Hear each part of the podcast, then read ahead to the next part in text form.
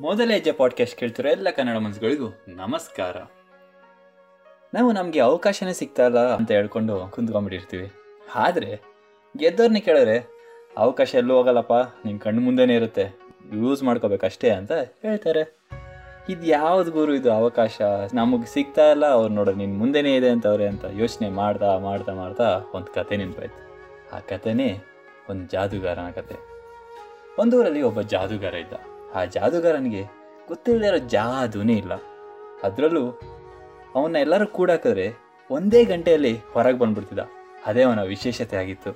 ಅವನ ಕೈ ಕಾಲು ಕಟ್ಟಿ ನೀರಲ್ಲಿ ಅದುಮ್ದಾಗ್ಲೂ ಅವನು ಕೆಲವು ನಿಮಿಷದಲ್ಲಿ ಹೊರಗೆ ಬಂದು ತೋರಿಸಿದ್ದ.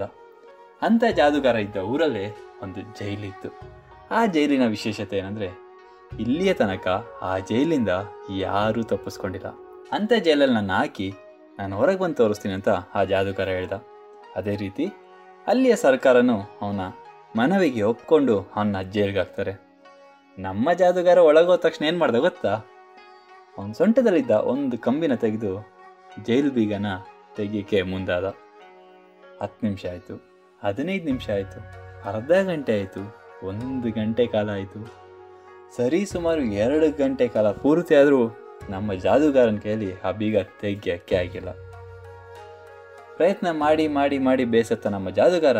ಆ ಬಾಗಲ ಮೇಲೆ ಹೊರ್ಕೊಂಬಿಟ್ಟ ಹೊರಗಿದ ಕೂಡಲೇ ಬಾಗಿಲು ಓಪನ್ ಆಗೋಯ್ತು. ಅವಾಗ ನಮ್ಮ ಜಾದುಗಾರನಿಗೆ ಅರ್ಥ ಆಯಿತು. ಬೀಗ ಹಾಕಿದ್ದಿದ್ದು ಜೈಲ್ ಬಾಗಿಲ್ಗಲ್ಲ, ಅವನ ಆಲೋಚನೆಗೆ ಅಂತ. ಅದೇ ರೀತಿ ಅಲ್ವಾ, ನಾವು ನಮ್ಮ ಆಲೋಚನೆಗಳನ್ನ ಬೀಗ ಹಾಕಿ ಕೂಡಿಟ್ಬಿಟ್ಟಿದ್ದೀವಿ ಅದಕ್ಕೆ ನಮ್ಮ ಮುಂದೆ ಅವಕಾಶಗಳು ಕಂಡ್ರು ನಾವು ಕಾಣದೇ ಇರೋ ಥರ ಹೋಗ್ಬಿಡ್ತಾ ಇದ್ವಿ. ಇನ್ನು ಮುಂದೆ ಆದರೂ ಸಣ್ಣ ದೊಡ್ಡ ಸಿಗೋ ಅವಕಾಶನ ಉಪಯೋಗಿಸೋಣ. ನಮ್ಮ ಆಲೋಚನೆಯಲ್ಲಿರೋ ಬೀಗನ ಕಳ್ಚಿಸೋಣ ಅಂತ ಹೇಳ್ತಾ ಇಂತಿ ನಿಮ್ಮ ಪ್ರೀತಿಯ ಆಕಾಶ್ ವಿತ್ ಸಿಂಧು. ಮತ್ತೊಮ್ಮೆ ಸಿಗೋಣ ಹೊಸ ಆಲೋಚನೆಗಳೊಂದಿಗೆ. ನಿಮ್ಮ ಗುರಿ ಸಾಧನೆಯತ್ತ ಮೊದಲ ಹೆಜ್ಜೆ ಇಡೋದನ್ನ ಮರಿಬೇಡಿ.